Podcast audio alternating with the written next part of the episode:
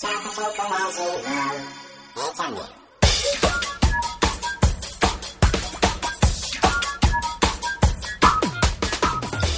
んにちは。佐藤あかりです。今日もちょこちょこラジオを聞いてくださってありがとうございます。この番組では、このままこの先もずっと今の生活を続けるのはちょっと違うかな、と感じていらっしゃる方のために、かつて同じように思われたことがあって、そこから仕事と働き方を変化させてこられ、今、生き生きと自分らしさを発揮して、輝きを放って毎日を送られている方をお招きして、その変化の過程をお尋ねするキャリアインタビューをお届けしています。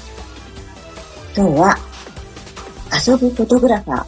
ー、ミッチーこと西久保光代さんをお招きしています。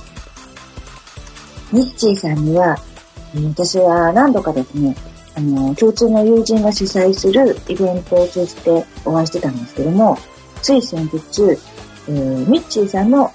お誕生日、私のじゃないですよ、ミッチーさんのお誕生日記念で、なんと、あのー、市民だとかな、7人ぐらいの方の写真を無料で撮ってくださるっていう企画があってですね、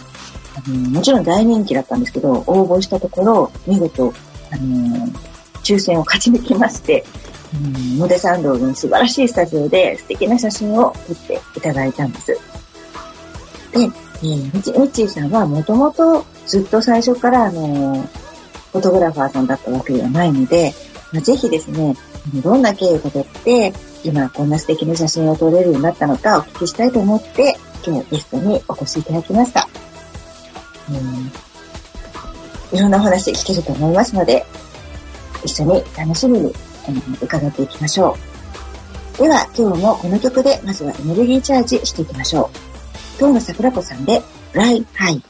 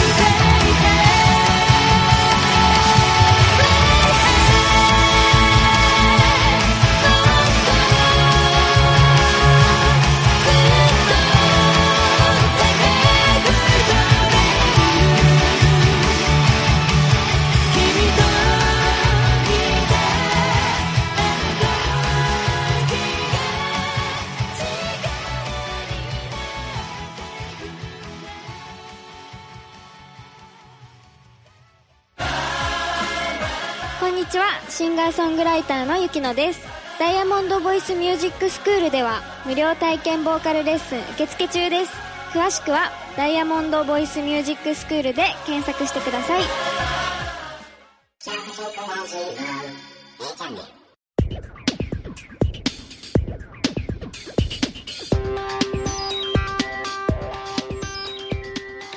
はい。それでは早速、今日のゲストをお招きしたいと思います。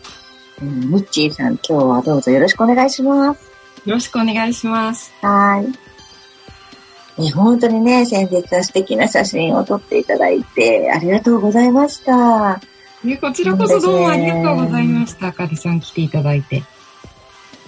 あの、ミッチーさんも、まあ私も何人かの方にね、あの、まあ、長く生きてるんで、いろんな写真撮ってもらったことあるんですけども、あの、ミッチーさんの特徴として私が感じたことですけど、あの、はい。ポーズのね、指示がすごい具体的なんですよね。だからすごいわかりやすくて、迷うことがないんですよね。あの、嬉しい。ただ写真撮撮ってもらうときって、あの、自然にしてくださいとかね、よよく言われますけど、いや、どどういう風にしたらいいか、もうすすでに自然じゃないですからね、カメラの前に撮ってる時点で。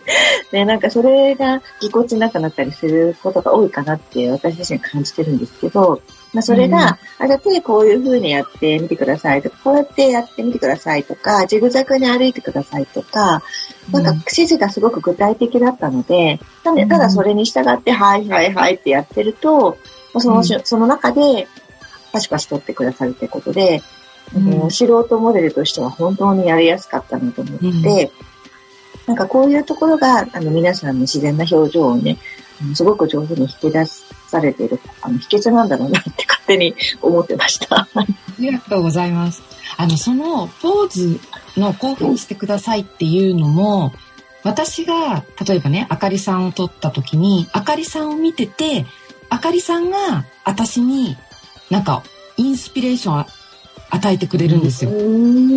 だからその人によって若干こう、こういう風にポーズをしてくださいっていうのが違ったりとか、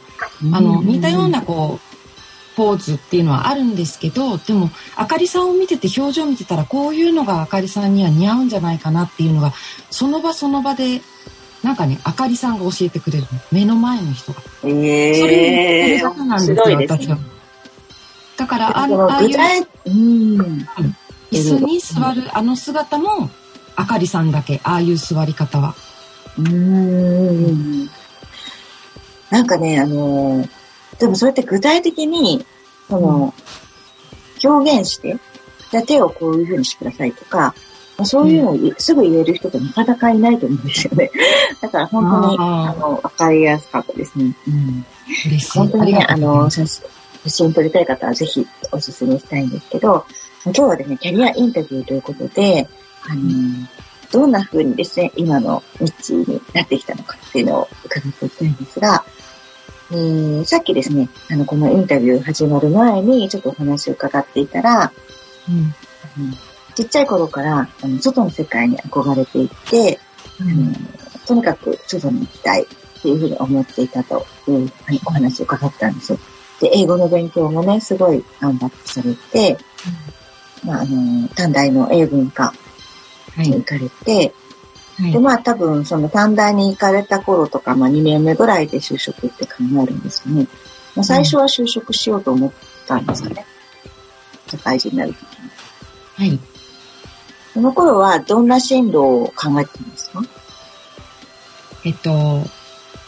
就職したのもお金を貯めて、うん。で、留学に行こうと思ってたんですよ。私、英語を頑張ったからアメリカに行きたいと思っていて、はい。でもう入社の日から実はもう何年働いたら辞めるって 決めてた。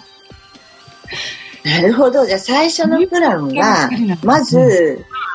お金を貯めて留学するっていうことが最初のプランだったんですね。そう。今からじゃあ、あ思うと、のーはい、うんどうぞどうぞどう。ぞどうぞ。うん。うん。あ、じゃあちょっと先に言う、おあの、言わせていただくと、じゃあ、なんていうか、選定基準というか、その、判断の基準としては、うん割とこう、お金が早く稼げることとかだったんですか？それとも別のなんかこう、要素で、就職先は探していったんですか？いや、お金をもう、社会人になることっていうのは絶対に大切だなって思ってて、その経験とか。それは大事だなって思ってたんですけど、お金を貯めてとにかく外の世界に出たいっていうのがすごくあって、うんうん。学生の時は行けてなかったから1ヶ月の留学とかはしてたけどなんかもうちょっと長くいたいと思ったから、そのためにはやっぱりお金が必要だと思ってうん。もちろん社会人生活も頑張って働きましたけどはい。ある程度目処ができたらとっととやめて思っさせてもらいました。あ、じゃあ最初の就職を選ぶときは、とにかく、お給料がいいところみたいな感じだったんですか？お給料がいいっていう基準もなんかその頃よく分かってなくて社会人っていうのもどういうものなのかも分からないからうんでもとにかく学生の時よりはお金が毎月入ってくるっていう、そのこと、驚きですよね。やっぱ自分にとっては今までで一番、生まれてこの方お金を稼ぐっていうのはバイトぐらいしかなかったので。そうですうんね。じゃあ、その就職活動の時は、こういう業界がいいとかね、今、就活する人って、あの、すごいそこを悩んだりとかするみたいな自分を掘り下げたりとか、あんまりそういうことはなく、そこまでの頭がなかった自分が考えると、なんかそこまでなんかこう、まだババブル弾けたぐらい、なんだっけな、そんなぐらいだったので、結構なんかこう、私はどっちかっていうとこう、海外営業部とかそういうのがあるところに行きたいと思っていたから、とにかくそういう場所に入りたいとは思っていて、メーカーのその、なんか海外営業部に入らせていただいて、うんやっぱ海外ってついてるところに行きたい感じ。とにかく憧れてたみたいな。すごいわかります。えー、あと確かに当時短大卒の引く手あまたでしたよね、就職ね。うんごめんなさい。引く手あまたで短大卒の、あの、あそうですって。んそうそれもいける感じでしたよね。はい。うんありがたいことにその時こういう時期で、うんはい。じゃあ見事、あの、希望の海外営業部行ったんですか？はい。おかげさまで。で、外国のお客様外、が、ええはい。うん、海外、あ、あの、外国のお客様との、当時だと、なんだろう、インターネットじゃないから、で、電話とかですか？あとテ、テレ通信っていうか、ファックス。メール、メールだったっけかな？ちょっとなんか忘れちゃったけど、なんかそういうのがあって、モーターショーとかあって、ちょっと私メーカーにいたので、その時になんかそういうパーティーとかも結構面白くて、東京モーターショーみたいなそうそうそうそうそうそうそう。はあ、え、あれのアレンジをするみたいなことですか？うん、まあ、受付をしたり、まあ、若かったから、あーあの頃は。受付業務をみんなと同僚たちとしたりとか、うん。そういう外国のお客様が来たりとかするの、まあ、他のミーティングとかでも、うんそういうのすごい楽しかった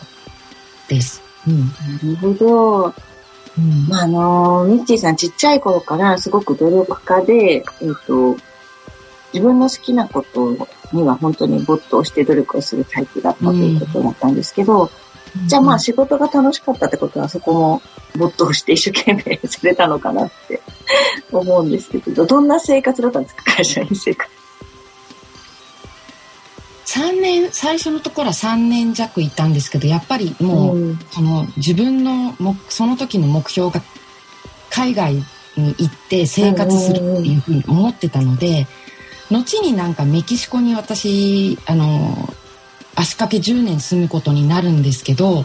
その頃はまだラテン諸国とかのスペイン語圏のことは全然頭になくってもうとにかく英語英語って思ってたからアメリカに行くぞっていうのがもう入社した時からのうんうん。目標だから。とにかく貯金する。そうそうそうそうそう。英語も頑張ってたつもりだったんです英語も勉強、レッスンとか受けてたんですか？英語も。多分言ってたと思うんです。うん。でもやっぱり OL 生活っていうこと自体も楽しくってみんなとなんかこう、うんおか学生時代とは違うじゃないですか。やっぱ自分で働いたお金が目の前にできるっていう。うん当時多分、モデルさんって、結構定時ぐらいに上がって、なんかこう、ご飯食べに行ったりとかしてるイメージがあったんですけど、もうちょっと私全然無縁の生活だったんですけど、あって、なんかすごく楽しそうだなみんなって思ってたけども、うんそういう生活は一応楽しまれたんですか？それともほとんどちょっと気に入りま28したぐらいまでは。はいあ。実際にメキシコ行く直前ぐらいまでには、そういう生活をすごく謳歌したと思います。うんなんか楽しかったですね。でもその28でメキシコ行く前に、えっ、と、一回、一年間アメリカに行け、行ったんですね。その時にその最初に入った会社を辞めた時、24ぐらいに、3年働いて、アメリカに行ったんですか？そう、1年間行ったんです。それは、だ大学とか、コミュニティ大学みたいなところですか？それは、あの、うん。その時になんか留学で行くのは逆にもったいないなと思ったから、インターンシップって言って、あの、アメリカの中学校に行って日本の文化を教えるっていうインターンシッププログラムに参加して、うん中学校に行ってた。で、そこでうんそうそう。そトトロ見せたりとか、隣のトトロ見せたりとか、折り紙を折ったりとか、おすす作ったりとか、そういう授業を持たせてもらって、う。ええ本当に日本文化を教える。日本語も教えるんですか？日本語も教えますけど、まあ簡単な挨拶とか、うん。それ、をアメリカのワシントン州で、ねえ、そうなん2ですかはい。そのプログラムとかは自分で考えるんですか？授業の中身とかは自分で考える。はい。へえ、そうなんですね。なかなかできない体験ですよね。どんなそうですね感じでし。た？中学生。中学生可愛いです。なんかあの、こうんなんて言うんだろう。生意気さが可愛い時期なんですけど、中学生って。アメリカの高校生ってみんな、高校生ごめんなさい。中学生ってすごい、こう、大人っぽくってみんな。うん。他から見ると私が留学生だと間違えられてたりとかしてたから。ああ、なるほどね。なんかわかる気がしますけど。いや、なんかじゃあ、ちゃんと夢を叶えて、3年後にアメリカに行ったという。まあ、ますますこれからですね、あの、どんな生活をしていくかっていうところは、じゃあ2曲目を聴いてからですね、あの、はい入っていきたいと思います。はい。では、えー2曲目、小部義之さんで、愛と勇気と魔法石。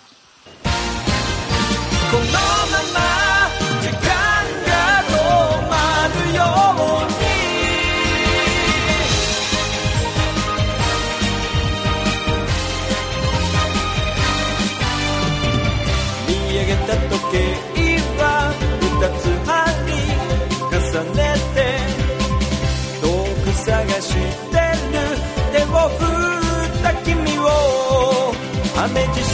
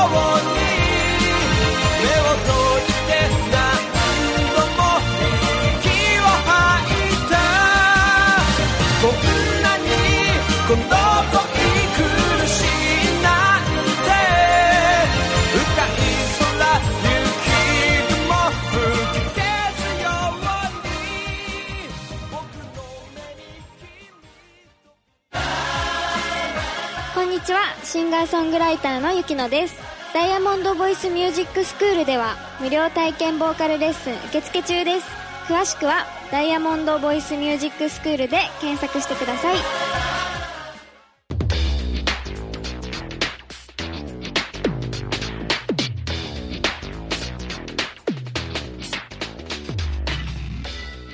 えー、それでは先ほどですね、あのー念願の留学、留学ではなかったけども、あの、インターンとしてアメリカで中学生に、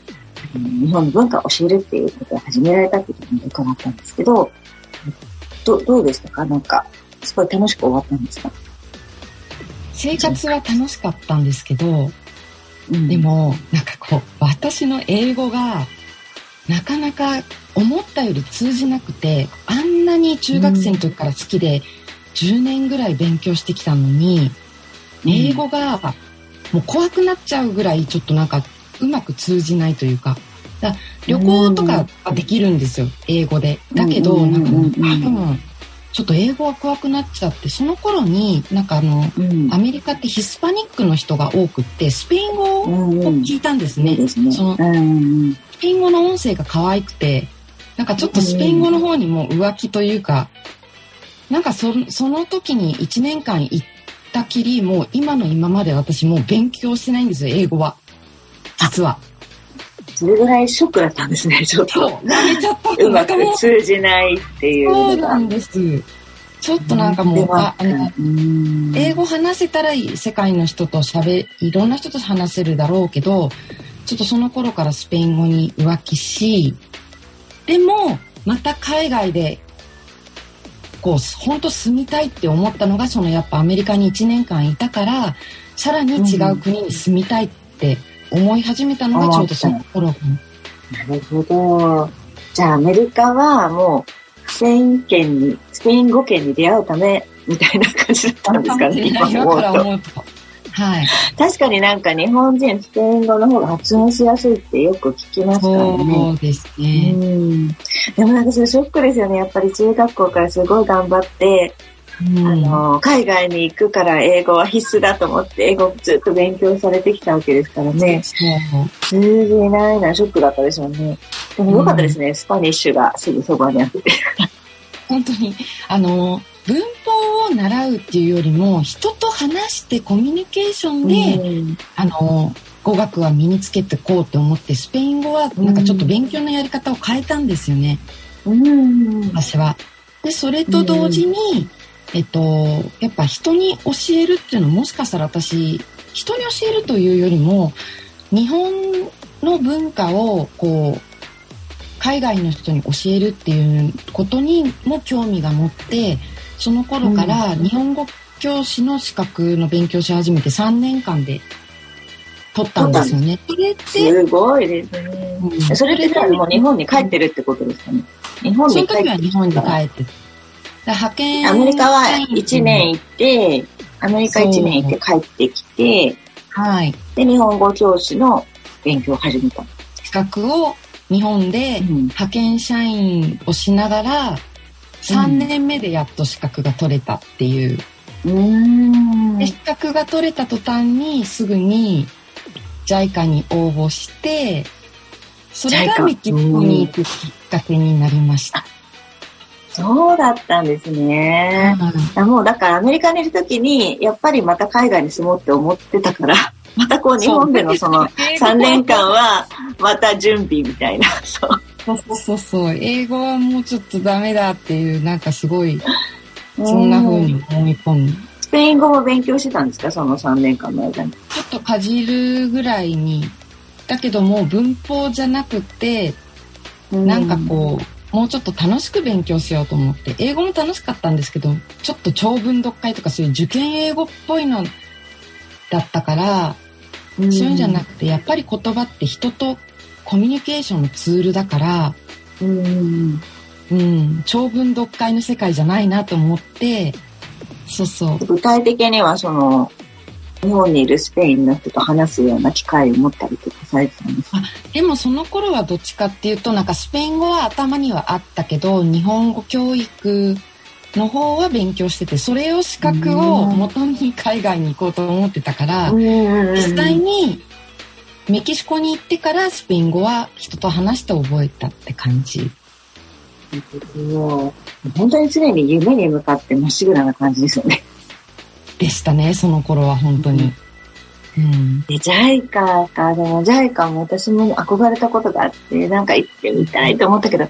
私はなんかこう、ここに2年とか行ってしまったら、帰ってきてどうすどうやって生活すればいいの？みたいなことを考えてしまって、結局、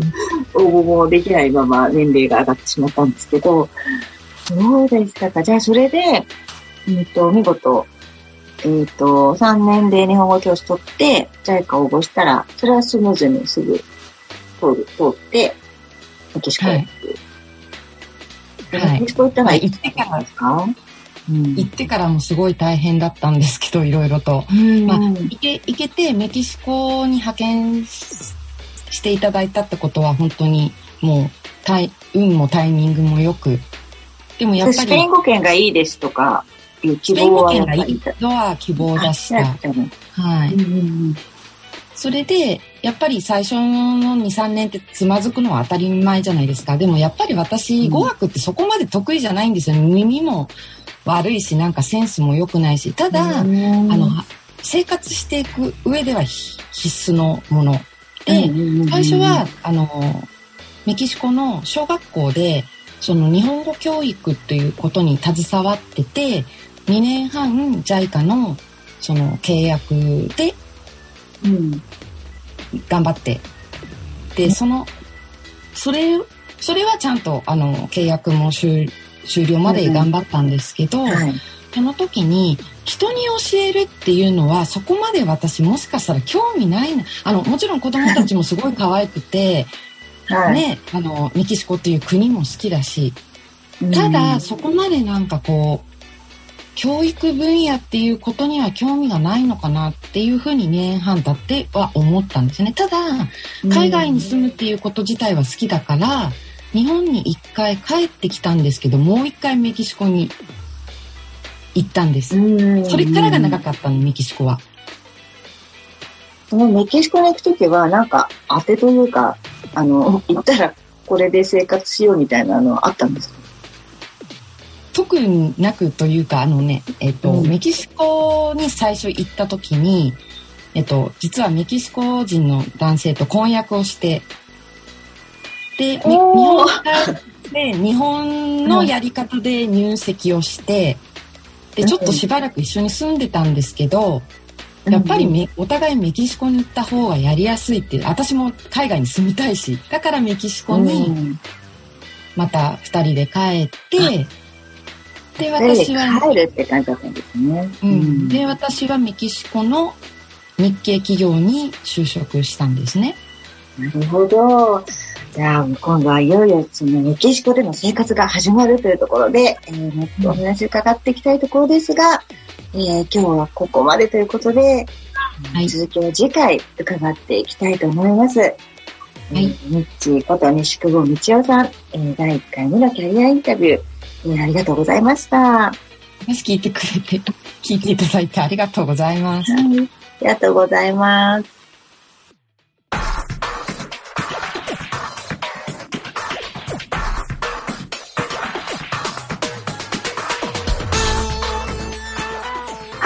い。かがでしたでしょうか？西久保道夫さん、えー、みちさんのキャリアインタビュー第1回を聞いていただきました。えー私があの感じたのはなんかすごくまっすぐに生きてらしたんだなっていうことですね。あのもう就職する前から社会人になってお金を貯めてアメリカに行くんだっていう目的を持って会社に入られてまあ、もちろん OL 生活もあのしっかりされてあのエンジョイされたということで楽しかったですよってお話しされてましたけども、まあ、その目的に一直線ですよね。でお金を貯めて3年後には、えー、予定通りアメリカに行かれてますよね。で、まあ、ちょっとそこで1回目の挫折というか、まあ、こんなに勉強したのに英語がちょっと怖くなってしまったということを体験するわけですがでもそこで聞こえてきたスペイン語っていうのに惹かれてでも海外ではやっぱり生活したいっていう気持ちに従って、まあ、今度は日本語教師の資格を取って JICA に応募してで再び海外へということで今度あの見事英語圏ではなくスペイン語圏のメキシコに行かれたということでした。で、まあ、そこで、あの2年間しっかり、あの JICA の、えー、お仕事されたわけですけども、まあ、今度はあのあんまり人に教えるのそこまで好きじゃないかもしれないということに気がついたというまたその心の、えー、自分の心に正直に、えー、なってましたよね。そしてなんとメキシコ人男性と婚約をして、まあ、結婚をされて再びメキシコに、えー、行ったということで、え、とてもですね何ですかねその心の赴くところに向かってしっかりと努力をしてその目標を目指して頑張っていたらまた次の転機があってでまた次の転機があってということで、えー、人生が展開していってるっていうなんかすごく素敵な、えー、例を伺ったような気がしていますが、えー、これを聞かれているあなたはどのように感じましたでしょうか？え、そしていよいよ、えー、メキシコであのもう結婚して生活をするということでメキシコに戻られた、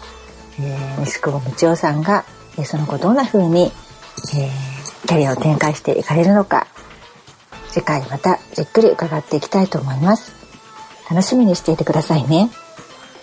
それではまたお会いしましょう。